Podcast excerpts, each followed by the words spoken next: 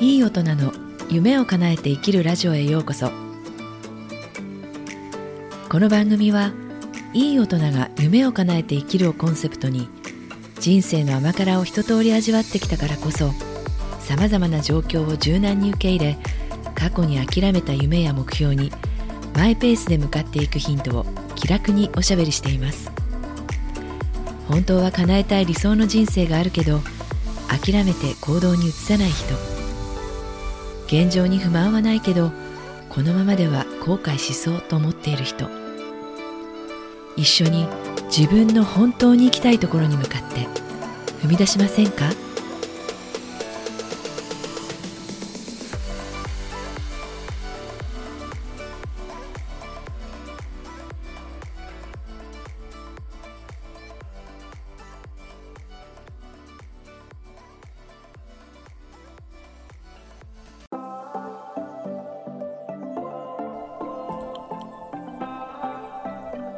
こんにちは。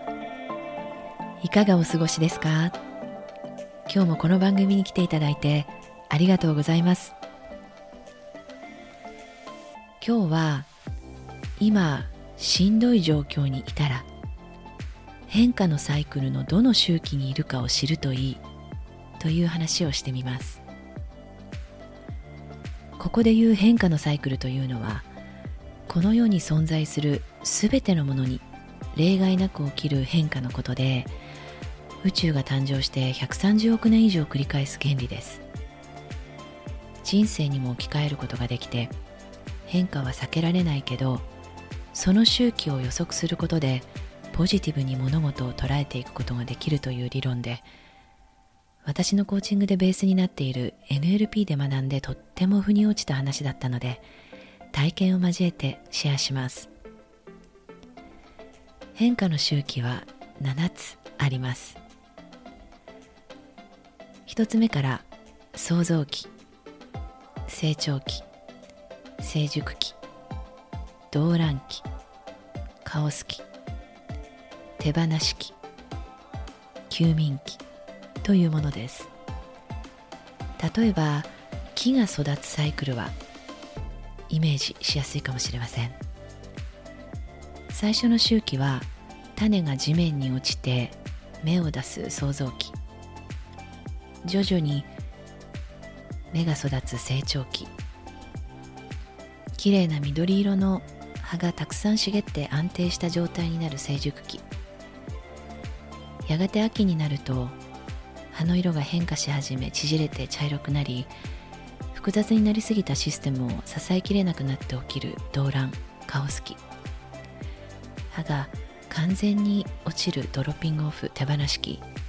その状態で冬の間立ち続ける休眠期ということですね。次の春が来るとまた芽を出して次の創造のプロセスが始まるっていうサイクルです。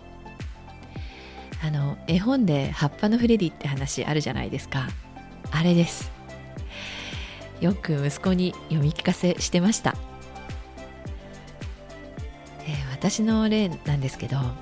仕事で数年前家業を離れた時も含めると20年の間で正直もう終わったなっていう局面が 3回ぐらいあったような気がします。当時は渦中にいるので必死でもがいて現状維持にしがみつくか失ったものを取り戻すために苦しんでいたんですね。取引先やお客さん社員との間で安定していると思っていた関係が崩れ出してあたふたするみたいなことが起きていました。必死で対応したらなんとかいつの間にか収まりましたがまあ再構築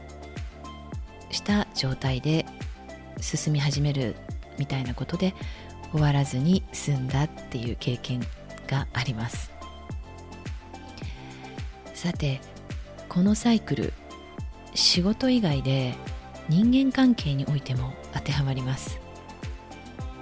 例えば夫婦などのパートナーシップ出会って芽が出る関係が始まり成長していくけど安定したところでカオス起きてきますよね。そこで相手への期待を手放すことで次のステージの関係がまたスタートするみたいなことです。ちなみにこのサイクル生態系じゃないもの例えばテレビやパソコン車や家株価を含めた何なら経済にも当てはまるというから面白いです、えー、先ほどの私の過去の話に戻ると当時あたふたしていた時っていうのはこのサイクルでいうところの成熟後に起きてくるカオスの段階だったんです。それは現状にしがみつくのではなく一旦手放してお客様や社員との関係を見直すことを促すためのステップで刷新することでより発展したステージに行けるための準備だった。ということなんですね。次のステージに進むために現状ではダメだよっていうフィードバックだったのかもしれません世の中でうまくいっている人っていうのはこの変化のサイクルをなんか動物の勘みたいなもので気がついていてそれに逆らわずに進んでいるような気がします苦しい状態にいる時どうしてもそこに没入してしまいがちですよね。でももしこのサイクルを知っているとそこから一歩出てメタ的に今はどの周期にいるのかを知ることができて次の展開を予想でき理想冷静に対処できることできませんか？すべてのものがまあ、この流れに逆らわずに、まあ、木を含めた植物いろんなものも含めて流れに逆らわずにいるのに人間だけが安定した成熟期にしがみついたり葉を落とす手放し期の時期に執着したりするから苦しむのかもしれません。今しんどいとかどん底だっていう人次のスタートのために必要な準備期にいると思ったらどうでしょうか？しかもこのサイクルを繰り返すたびに毎回リセットされながらも前回のサイクルで蓄えられたあの前回のサイクルに蓄えられた経験や知恵などのリソースは残しながら次のステージに入っていくのでより進化したステージに上がれるんです。なんかそう思うと乗り越えられそうじゃないですか。人が人生や仕事で辛い時夜明け前が一番暗いっていう言葉で励まされたことはあると思いますが思いますがこれと似ていて視点を変えた話です。こんなね正直こんな考え方があるならもっと早くに知っておきたかったなって思います。断捨離したらお金がたくさん入ってくるって唐突に言われるより納得できませんか？というわけで今日はしんどい状況にいたら変化のサイクルのどの周期にいるかを知るといいということをお話ししました。